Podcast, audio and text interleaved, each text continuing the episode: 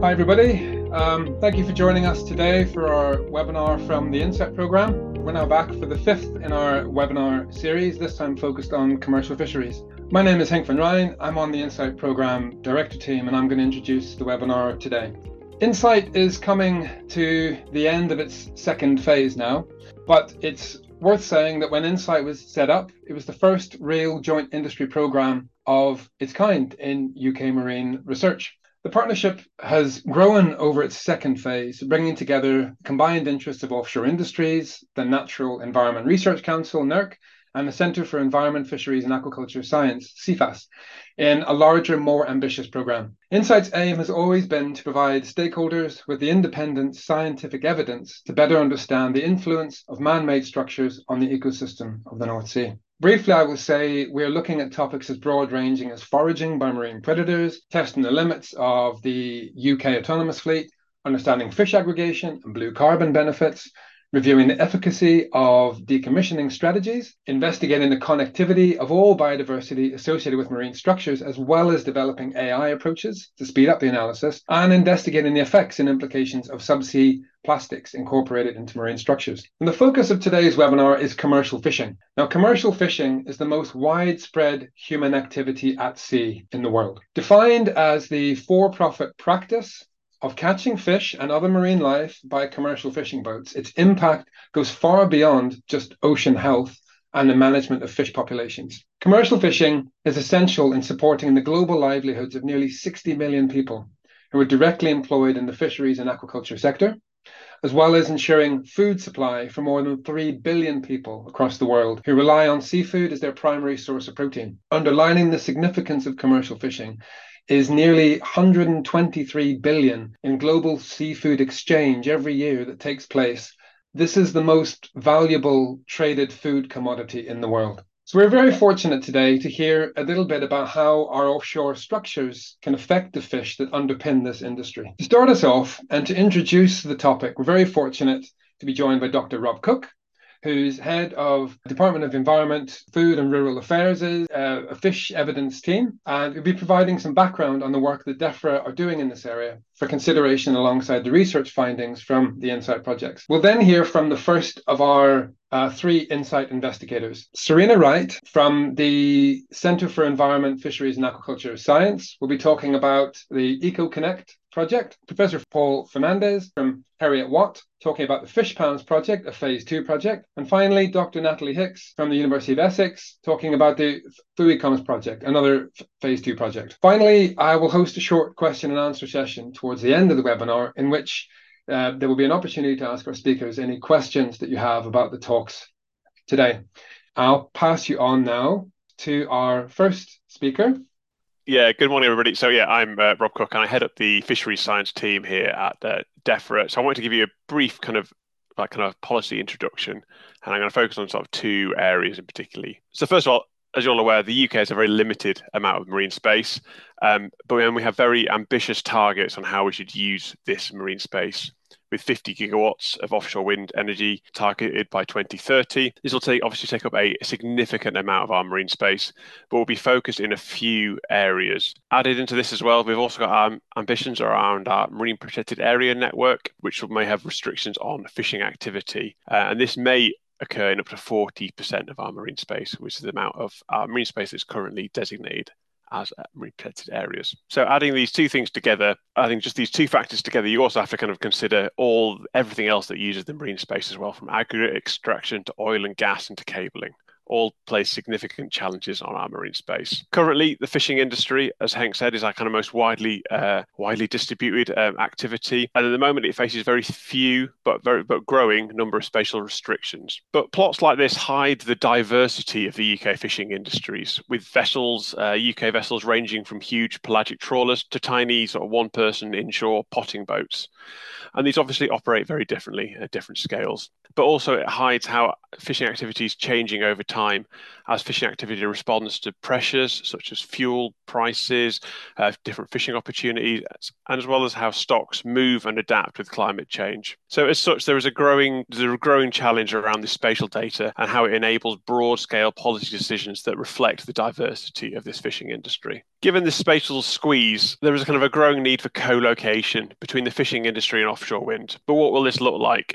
At a UK scale by 2030? Which fishing sectors will it favour, and which sectors may be displaced, and where will they go? And how will these decisions be made? With this co location uh, and the increase in offshore wind will come new challenges for fisheries managers. Will offshore wind structures, for example, act as uh, fish aggregation devices, or will they encourage increase production at a stock level. Both of these things will require different management responses and will probably require and they'll probably have different responses per each for each stock as well. For example, as well, so which stocks will be most will be most impacted by our by changing sea uses? And do we need to change how we internationally negotiate some of our shares for these stocks? Plus, how will the cofactors of climate change and offshore wind interact for key stocks found in our shallow seas going forwards? Will we need more quota for sole and less for plaice, for example. So hopefully they provide you a kind of a, a little bit of a scene setter and an opener for the for the other talks. Thanks. Thank you, Rob. That was really good to get to get a sense of some of the challenges that you're encountering in your day-to-day work. Um, and I think that sets the scene quite nicely to hand over to Serena now. Okay, perfect. Um, thank you again for um, allowing me to talk to you today a bit about I suppose some work that was done quite a few years ago now. Um, so this this one will focus on a, a specific manuscript and work area that um, I did probably about nearly 10 years ago now. Um, it basically focuses on the fish abundance in relation to man-made structures um, using tagging, scientific kind of survey data. So I'll just give you a brief overview of what this work actually did. As I mentioned, it was funded um, during phase one of INSITE in 2016 and 2017. And the focus of this work was to explore how artificial structures may have a direct or indirect impact on the behavior of mobile foragers. So we basically explored how environmental and physical features um, in the North Sea, so including things like wrecks, wind turbines, oil and gas structures, were associated with local abundance of three fish species, um, specifically cod, plaice, and thornback ray. So, just to give you a rough overview of the methods that we used, as I mentioned at the start, we, we focused on the use of um, electronic tags. These are some of the first um, devices used in these original studies.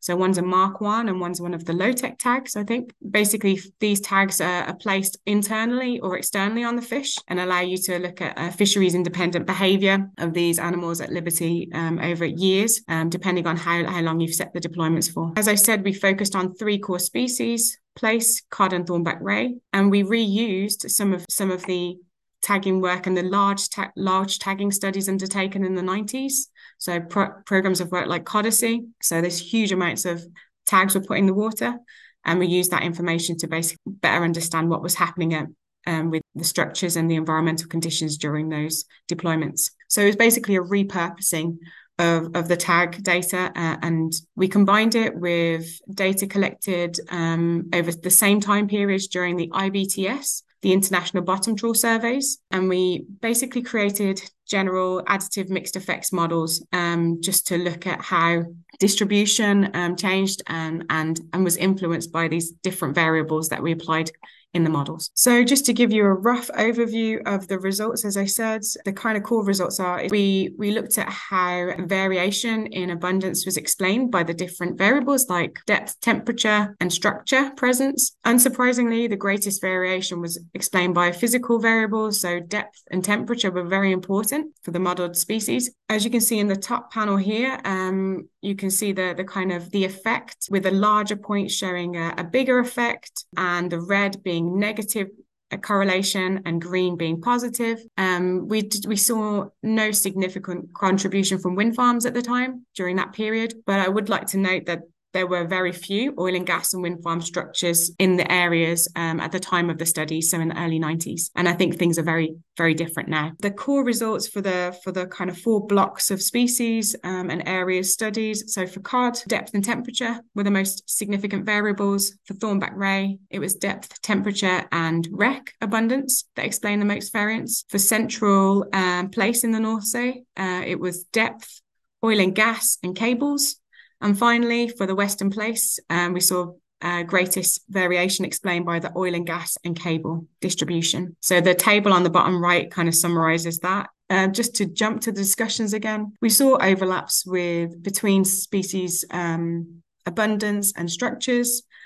Um, so I think we can all predict that the the overlap between species of abundance and structure presence will affect trophic dynamics, um, which may impact their vulnerability in, in, these areas. In terms of what this means, ecologically, um, we don't know what impacts um, these changes in in kind of distribution and co-occurrence of species and structures is going to have, especially when factors are combined like climate change and other elements. But this study um, at least allowed us to point toward to things like uh, how we can use this information to um, better understand timings and how spatially, you know, they do change uh, their movements. They they're not limited um, in space and times with where they can go. So the fact that they maybe have higher abundance and and co-location with, um, for example, oil and gas structures in quarter one, that could potentially be used as a decision making in things like decommissioning and other factors um, um, linked to man-made structure presence um, in the areas. Uh, finally, um, I just wanted to talk a little bit about the future because obviously this is this is quite an old study now, um, and we when we did this, we always thought it would be kind of the before part of a study, um, and then the after study would be basically deploying tags in the similar areas to to look at how things have changed in terms of their movements. So, further information um, at the time was needed on the state of the structures. Were they rotting? Were they covered in life? So, I think there has been quite a lot of updates in the data available. And I think there'll be some um, links um, from INSITE 2, um, which has um, better explored that. Um, and as I mentioned, future tagging or other similar work um, are looking at kind of fisheries independent um, behaviour, um, especially now that we're seeing significant increases in the numbers of man made structures in, in more recent years. So, again, I think that links quite well with some more work that's undertaken during INSITE 2, which we'll hear a little bit more about later. And finally, my work area now mostly focuses on tunas um, and I work a lot with uh, tuna fisheries management organisations like ICCAT. And most recently, there's, there's been actually quite a lot of discussion about the impact man made structures will have on large pelagics that are highly migratory, like bluefin tuna and other tuna species. So I think this is a an area that is developing and obviously I think as um, as Rob mentioned earlier, them acting as hotspots and kind of aggregating uh, devices. The impacts of fish aggregating devices on tunas is huge, and there's a lot of work undertaken on that um, at these tuna commission meetings. So I think it'd be really interesting to see um, what direction this work goes, especially as you know bluefin are coming more prevalent in the southwest. So yeah, uh, very interesting areas of work, and um, it's great to hear. I'm looking forward to the next talks on INSITE 2 anyway. So thank you for listening. Thank you, Serena. Thank you. You raised some really some really interesting points there, and um, uh, you know particularly like what we've seen over the last 10 years a lot a lot more structures going into the north sea with the the the relationships you're finding with the fish abundance and temperature say we do know temperature is increasing too so there's two things increasing and what are the implications of that going to be um, thanks again serena and as you've as you've teed up paul fernandes very nicely paul is has been working on FishSPAMS, uh, an INSITE Phase Two project where where the work has progressed quite a bit, and um, some of the methods and approaches that Paul was about to tell you about are are are very cutting edge and reflecting what's going on now. So, Paul, I can hand over to you, please, and um, we'll hear a little bit about your project. Hello, everyone. My name is Paul Fernandes. I'm a fishery scientist here at the Heriot-Watt University in Edinburgh, where I'm um, the Lyell Centre for Environmental Research. I'm a fish scientist in the kind of traditional mold, count fish, and I've been doing so for about 30 years. Spent 17 years at the Marine Laboratory in in, uh, in Aberdeen in Scotland, and then um, moved over to the University of Aberdeen, and I moved over to Heriot-Watt only just last year. So I'm going to talk about the Insight project called Fish Spams, uh, spillover production and aggregation at man-made marine structures, and acknowledge um, my postdoc Joshua Lawrence has done some of this work, but also colleagues at the University of Strathclyde who are partners, um, as well as Marine Scotland, who provided some facilities some of the work that you'll see. Just a, a brief outline of what we'll be covering. Uh, so I'll talk about the INSITE project and in particular the concepts of spillover, production and aggregation, terms you might have heard before. I'll touch on some of the technology we've been using. I'd like to make a distinction between studying fish uh, and fisheries. I'll touch on that. And then finally, I'll talk about the implications of our work for fisheries and some of the wider aspects, uh, topics such as the spatial squeeze that has been mentioned already by Rob, uh, changes in distribution, and actually implications for scientific monitoring. Okay, so we know that man-made marine structures attract fish, and in some cases they are being shown to be highly productive areas off the Gulf of California, for example. And this has led in various places to the Rigs to Reef programs, uh, notably in the USA, Gulf of Mexico, but also work we've been doing in Australia and Thailand with uh, Chevron. And prior evidence suggests that the density although it's quite high, is very localized. So generally, when you look at the distribution of fish, so fish density uh, as a function of distance, it's quite variable. And as you've seen uh, in the previous talk, it can vary according to factors such as depth and temperature. But in the case of introduction of a structure, like an oil and gas platform, which provides uh, a niche and a habitat and food for fish in particular and other organisms, you get an elevated fish density. So very short distances. And at the structure itself, we know we get quite very high densities. Range of influence, as I said before in previous studies, um, mostly in the Gulf of Mexico, but also in the North Sea early in the, in the early 2000s, suggested that it, that uh, it was very localized. And this range of influence um, of higher densities at the structure was very much localized to the structure within about 100 meters, according to published works. However, if this was to occur over a larger distance, you would get spillover from the structure uh, out into the wider area. And this is a common feature of marine protected areas, for example. And this is either caused by aggregation of fish to moving towards the structure and or production by fish producing at the structure and dissipating out into the wider area. So these are the three terms, aggregation, production, and spillover that we've been looking for evidence for in the FishSPAMS project. We've been doing that using sonar, um, multi-frequency echo sounders to be precise, which provide very high resolution data to study these effects. And we can do some signal processing to isolate components, such as the fish schools in this case, and then we can integrate all of this information to give us fish numbers and density. Because we know how much energy is reflected from one fish, we can sum up all the energy, acoustic energy coming back from all of these fish, and then give us a density estimate. We can do some other types of signal processing to isolate single fish. So the previous one was fish schools, such as herring and sprat. In this case, we're talking about uh, individual gadoid fish, such as hake, haddock, cod, saithe, or whiting. And these appear as individual dots uh, because they're distributed as individual fish, and we can use different sets of algorithms to determine these, and then we can count these and come up with densities fish there. So we did a survey of small man-made marine structures. So this is a, a typical uh, jacket, and these have been, some of these have been partly decommissioned, notably Miller and Hutton in the North Sea. And uh, as a result, what's left is footings. But these footings are still significant structures. They're about 20 meters high and 40 by 80 meters. And we surveyed these structures in 2021, courtesy of Marine Scotland. And if you put all of that data together, we can plot the densities and estimate the range of influence by fitting a segmented regression, as you can see here, by the Miller platform on the left and the Hutton platform. And the important thing is to note that these regions of influence for these small structures are of the order of um, several hundred meters. That was for fish, schooling fish. We found very similar results for individual fish, around 356 meters at Miller and 600 meters at Hutton. So we want to contrast that with uh, larger man-made structures, existing oil and gas platforms that haven't been decommissioned.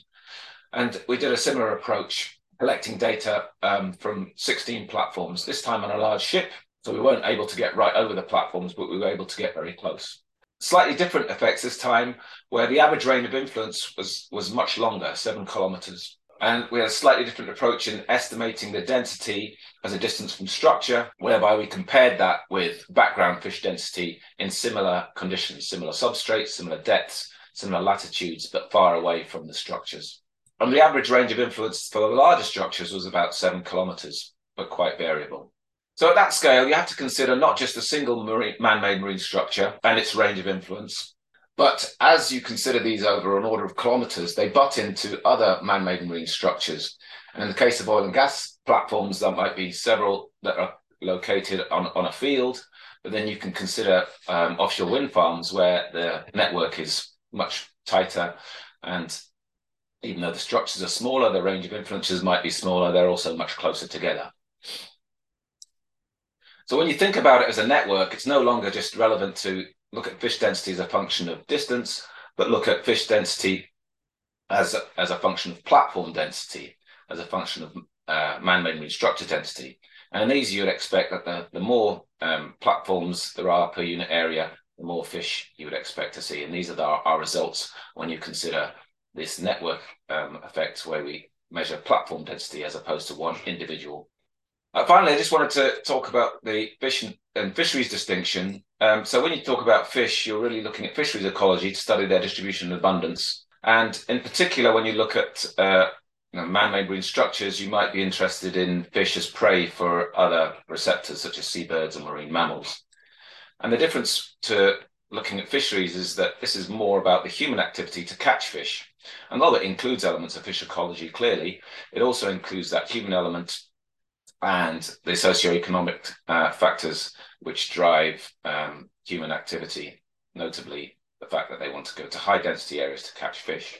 So, what are the implications for fisheries from our work? First of all, to talk about the spatial squeeze. So, ABPmer have been commissioned to write a report for the NFFO and the Scottish Fishermen's Federation. And so that excludes fishers, at least of mobile gear, uh, in an operational sense because they can't operate in wind farms, or in a regulatory sense because they can't operate in marine protected areas. So you have a loss of traditional areas for these fishermen, and you have increased competition in the areas that are left. In terms of changes in fish distribution, we've seen that um, fish clearly move into these man-made marine structure networks. So you've got aggregation of fish into these networks. So that's almost like a double whammy for fishermen. They're excluded from these areas, but the fish potentially move into them. However, if there is some production, then perhaps fish will spill out of these marine, man-made marine structures and their networks. And as they do, they spill over, and you might find that fishing is very profitable on, along the edge of these structures. And that's quite typical in the case of marine protected areas in other parts of the world where fishermen fish along the edges of these marine protected areas. And finally, just a few notes on scientific monitoring because our surveys, the IBTS, the International Bottom Trawl Survey that was mentioned earlier, will also be excluded. And so we'll have to think about new methods for doing that. And we did some work actually at Rockall where we used video samplers instead of trawls. Uh, to survey monkfish, for example. And we'd also have to think about stratification in terms of our survey design, such that we include these hotspots. Otherwise, we might be missing missing fish. So, so just to conclude, then, we found that oil and gas platforms have quite long range of influence on fish density uh, and a spillover effect from the immediate structure, and that larger structures may have longer regions of influence, but it is variable, and there are no effects in some structures. And we're trying to find out why that might be. It's clear that MMS act as networks, particularly as offshore wind farms. And then implications for fisheries uncertain because exclusion combined with other exclusions and fish aggregation may reduce fishing opportunities but production and spillover may enhance them. And I guess it's that balance that we need to determine to work out what will be the implications for fisheries overall. Thank you. Thank you, Paul. You raised some really interesting points there. I'd, I'd, I'd, I'd love to hear some questions about that too. I think there there is a lot of uncertainty over over if, if you've got greater uh, greater aggregations around areas where the fish the fish can either not be fished or fishermen cannot go for other reasons. If the fish are uh, comfortable and end up spawning there, and you end up getting production, then you might end up creating a great a great uh, um, juxtaposition. so. So I think I think uh, yes. If, if anyone in our in our in our audience has any questions for Paul around around many of the issues he raises there, but also I'm sure you can see that the science is built on from um, Serena's work 10 years ago, and you're getting a far greater precision of the surveys and how the data are being used. So that's really great to see. Um, thank you, Paul. We're going to hand over to our, our our third speaker, third science speaker today. That's Natalie Hick. Brilliant. Thanks, Hank. Yeah, I'm really pleased to pre- present some of our work today on the FewComms project. It's slightly different slant to what Serena and Paula presented. Our project is a benthic focused uh, research project, and so we're looking at the seabed. Uh, and today I'll present some of the work, but happy to discuss any of the other variables and parameters we've measured that may come up throughout my talk. So, for those of you who uh, maybe have not been seeing the news, you may not realize that seabed carbon and fisheries have been really high impact stories recently, particularly in the last couple of years, after a high impact study or two came out of the US, uh, which suggested that bottom trawling could be as uh, detrimental to the climate as air travel, suggesting that the act of trawling uh, resuspends uh, carbon and eventually leads to CO2 emissions being emitted back into the atmosphere. Now, this has gone back and forth with different scientists and different tr- controversies. It's still hugely controversial.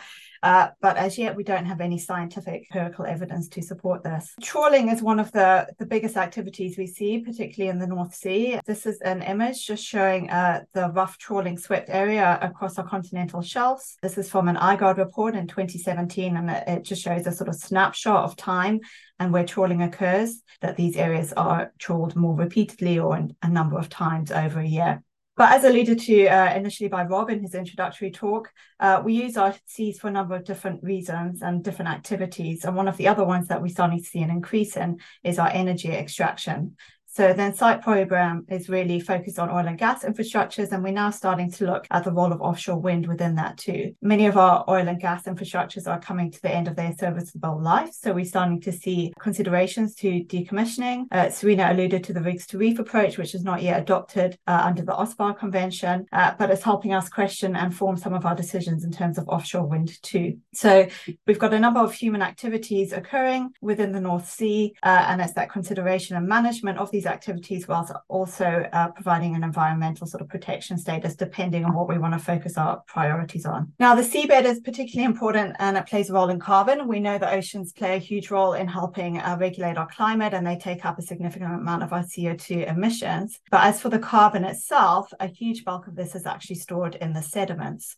Uh, and just as a reminder that when we talk about carbon, we often talk about carbon stocks uh, in terms of blue carbon, but also what is also important is the movement of carbon between these different stocks. And but at the same time, we know that the, the seabed is really variable and very patchy. Most of our North Sea sediments tend to be slightly coarser, permeable, sandy sediments with a few muddier spots, and the muddier the sediment tends to be, we assume it's got a higher amount of organic carbons. And so it's interesting to look at the interaction of that and overlying that with where some of our trawling activities may be. What is really interesting from a carbon perspective is that as soon as we erect a man-made structure, such as oil and gas or renewables within this uh, environment, there's an there's often an exclusion zone associated with this, and this excludes certain activities such as trawling or dredging.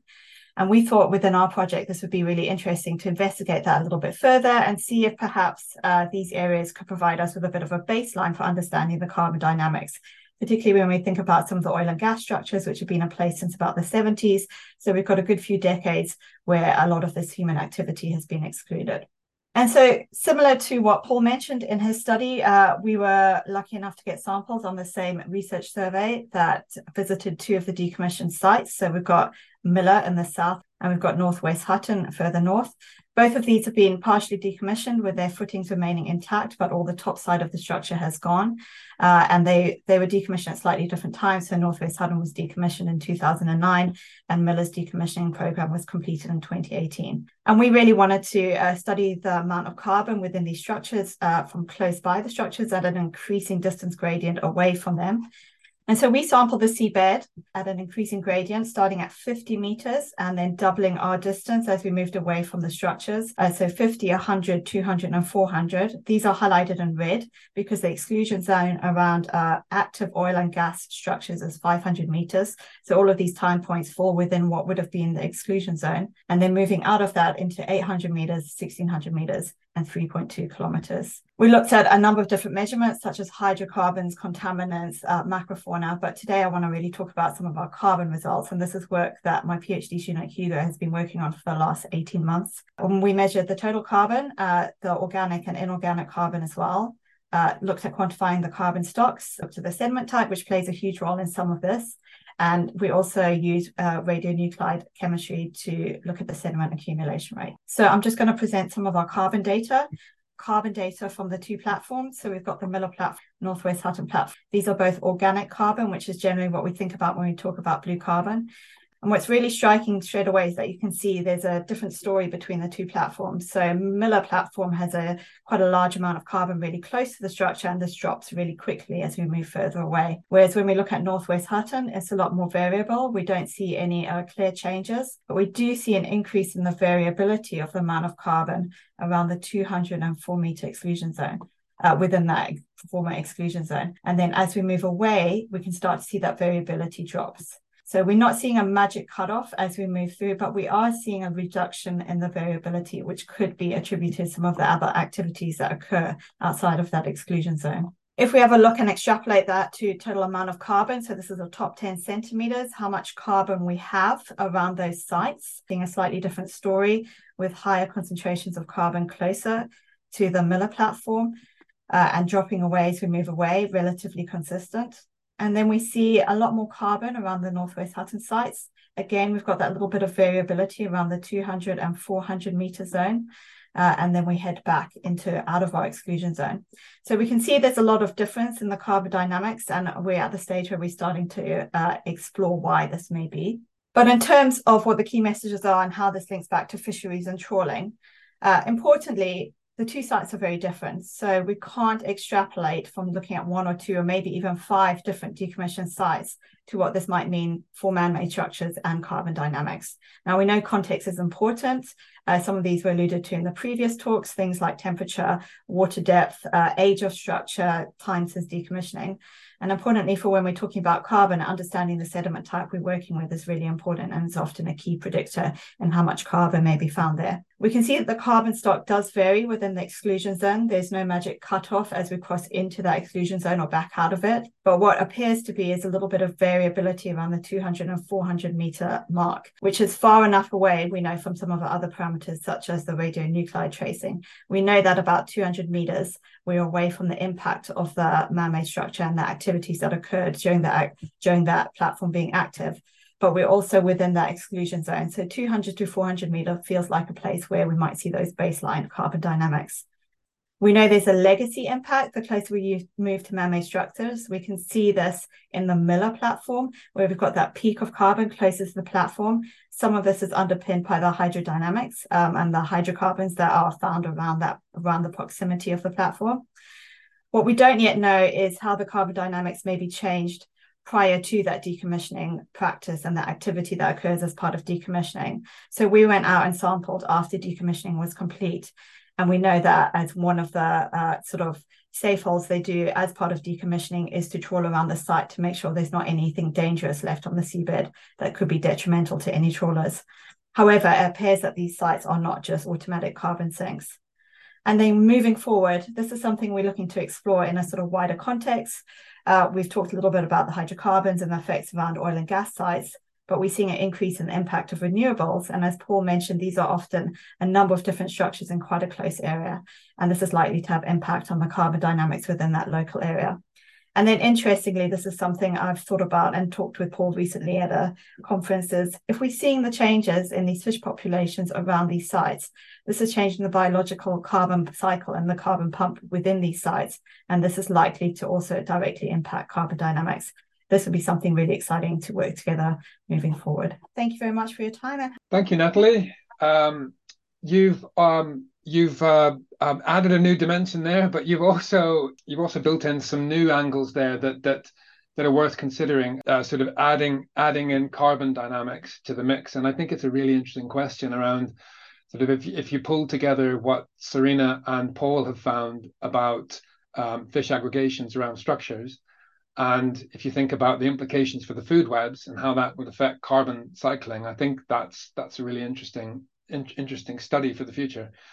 Thank you to to all four of our speakers now who have who've shared some of the most recent research coming out of their programs. At this point, we open up uh, to answer to answer some of the questions that we've had so far. I think the first question that came up earlier today A question for yourself, Serena. It's about the tagging, tagging work. And I know you said that those Mark One, Mark Two tags are old now. And I know you're working on some newer tags, particularly with your tuna work. So uh, it's sort of bringing all, all of that in mind.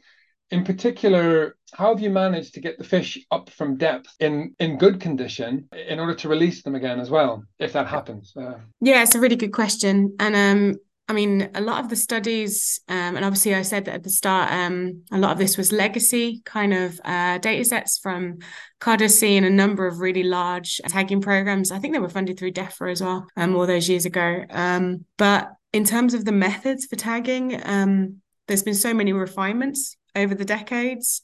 Um, but originally, I think the, the focus always is on the gears in use. Some some fishing methods just don't bring up the fish in good condition so you can't effectively tag them.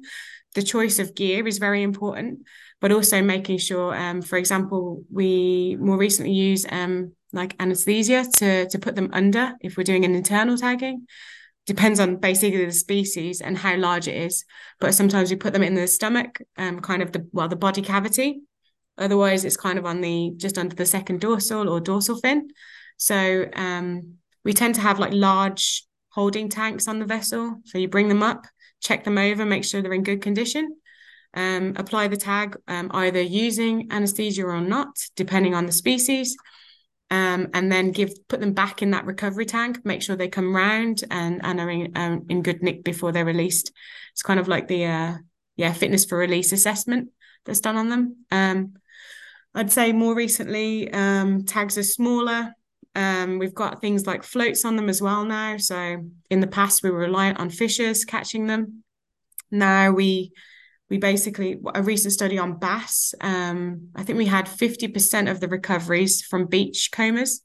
So they they they're kind of little tags with little jack float jackets on, so they'll wash up on the beaches and then be recovered. So, um, but yeah, I think to minimize impacts on kind of barotrauma and things like that, you have to make sure that the fishing method um, really brings the fish up in good condition. Otherwise, you know, they're not gonna they're not gonna live for very long if they've been dragged through a trawl for for yeah.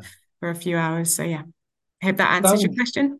Like it sounds like quite a lot of care is put into it with you know with the holding tanks on the vessel and and um, going through sort of an assessment before they're released again. So it, quite a considered process. Um, interesting uh, call out there for us all if we're if we're sort of going along any beach walks to look out for any tags along the strand line. Sounds like Serena could do with those if you do spot them. Yes, please. Um, some of them are worth. Um, if you get some of the tuna tags, which are quite large uh, and like big black um, with the floats on, I think you get um, you put into a prize draw and you could win a grand. So Ooh. you know, supplementing your income as well. So it, it pays to go on beach walks. There you go. There you go. Thanks, um, thanks Serena. Uh, I've got a question for Paul now. A question from Beth Scott around the interesting ideas you're proposing for sort of future experiment there, really, to sort of design new surveys that could look more strategically around collecting data around man-made structures. In in that design, would it also be useful to include sort of in addition to to the artificial structures, also sort of known hydrographic features that we know to be of importance to the fish. Beth mentions kind of internal waves in the water column. These can create tidal mixing density fronts. Those features are sometimes also associated with the structures. Would that be something you think would be interesting to incorporate in, and and any other ideas that you can think of? No, I mean, yeah, it's absolutely right. These natural hotspots, uh, it'd be great if uh, if we knew where they were and if they were persistent and if they had a reasonable probability of being associated with higher density or actually higher variability, which is what you want to minimize when you do a survey. The only trouble is when it comes to fronts, and I've been, I have a bit of history about this because I did my PhD on the Western Irish Sea tidal mixing front, spent three years trying to find fish around it. And you do get productivity at these fronts. So chlorophyll A were maximized, subsurface chlorophyll A. Um, and there was several interesting features associated with them, but um, not many fish. um, so we were particularly looking for uh, for herring sprat around the, the that particular front. Uh, and I've actually since been working with Bangor University. We've got a project funded by NERC called Shear, where we're looking at um, prey of a variety of seabirds in the Irish Sea, and we we put a a moored device at the Western Irish Sea Tidal Mixing Front, sort of doing my PhD again after 30 years. Um, and we also did some surveys with a ship and around this, concentrating on that front. And because these fronts are so dynamic and they're pretty weak features and they sort of move a lot in space, uh, it's really hard to pinpoint where their activity is going to be. But more importantly, the fish response is not consistent. So we found, for example, that there was more fish in other areas around the Irish Sea. Uh, paradoxically, actually, up in the northeast, where there's a load of oil and gas structures and new wind farms, uh, which is really interesting. So, I mean, yes, if we can find them, um, but I'm I remain to be convinced about the influence of fronts, particularly in the North Sea, on um, fish in particular that's all really interesting. And i think paul the, the the some of the work going on in the in the ECOWind program under the Pelagio project is looking at some of the questions around fronts so there'll be a lot more attention in that area. And hopefully they have a bit more luck than you in chasing your fronts there and uh... yeah no it's not the front the fronts are there and they move around. It's just the fish are just a bit more mobile and it, it's not it's not a feature they they seem to like very much it's it's worth pointing out, and as Serena's touched on, we are studying mobile, um, highly mobile creatures, and as we saw in some of you know the diagrams mentioned, they move around even according to the time times a day and can be very very different in their location. I'd like I'd like to move on to a question for Natalie, and it's really, you know, it's Natalie with with these with these dynamics and the fish moving around so much. You mentioned that some of your research that you were looking into going forward in your research team we'll be looking at more of the wind, the wind turbines and the structures in and around that. And we know your work is also looking at carbon dynamics. And I'm wondering what you think sort of going forward, you know, taking some of the experiments that Paul was thinking about and and and combining that with the offshore wind growth in that industry. Um, you know, are there other opportunities to then study carbon dynamic um, in and around the wind farms? And how would how would you link that to considering food web implications that could then lead on to the fish and then be considered by fisheries? Yeah, absolutely. That's a very long question. I'll try to answer it. Yeah. Um, yeah, uh, short answer is yes. We are looking at carbon dynamics around wind farms too. We've just got back from a cruise in the Irish Sea at the moment, so we're in the middle sampling, processing all of those samples. Yeah, it would be really interesting to combine that sort of fisheries aspect with the carbon aspect. Uh, if you've got a number of fish in a one area for a significant amount of time, there is going to be some output to the seabed from that through the form of, say, fecal pellets, which is a type of carbon. Uh, if you've got an increased amount of that, then the chances are there's an increased proportion of that that will become buried in the sediments too.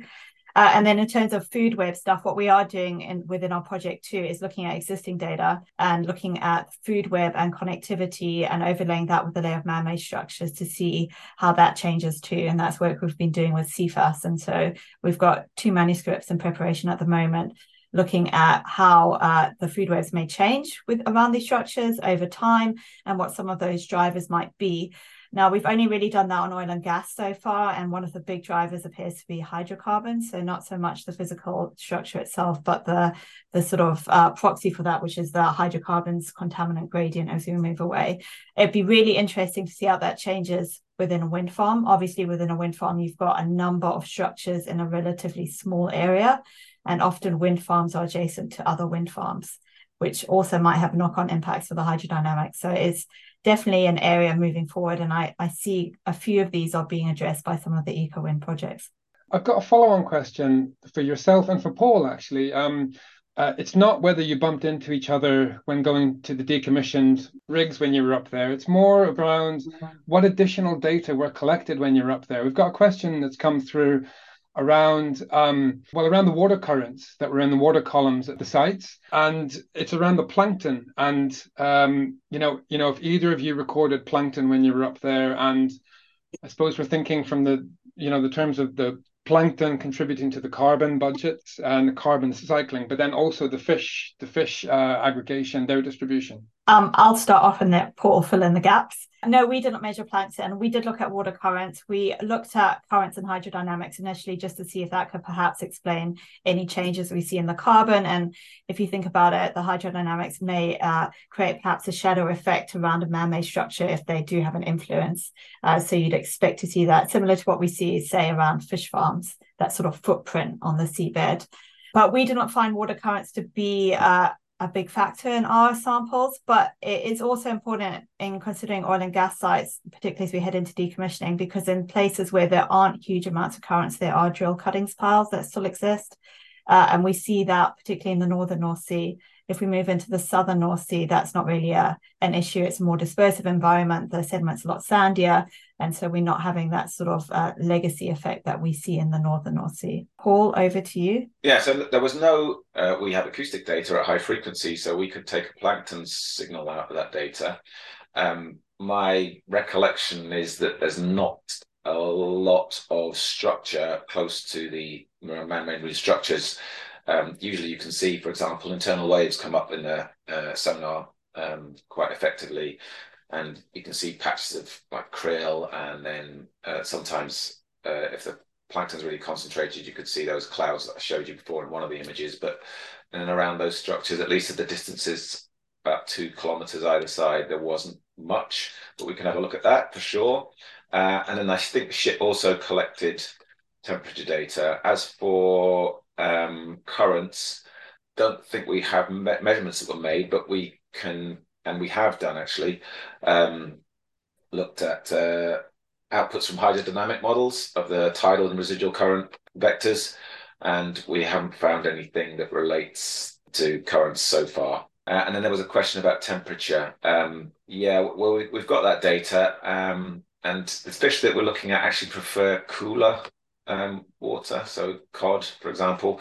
But then the variation that's likely to occur um, over the distances that we've measured is you know far far less than what was typically in the North Sea. If you think about winter to summer in the North Sea, seabed depth to surface, you know you're talking many degrees from you know five in the depths at winter to possibly 16 degrees in, in surface waters in the summer and stratified waters potentially. So you know those kind of ranges of um, temperature are what are experienced by um, a, a, number of these species. And I think that's likely to be more significant than what what's what's changing in the in the region of an oil and gas structure. But I haven't actually measured it, so that'd be maybe worth looking into.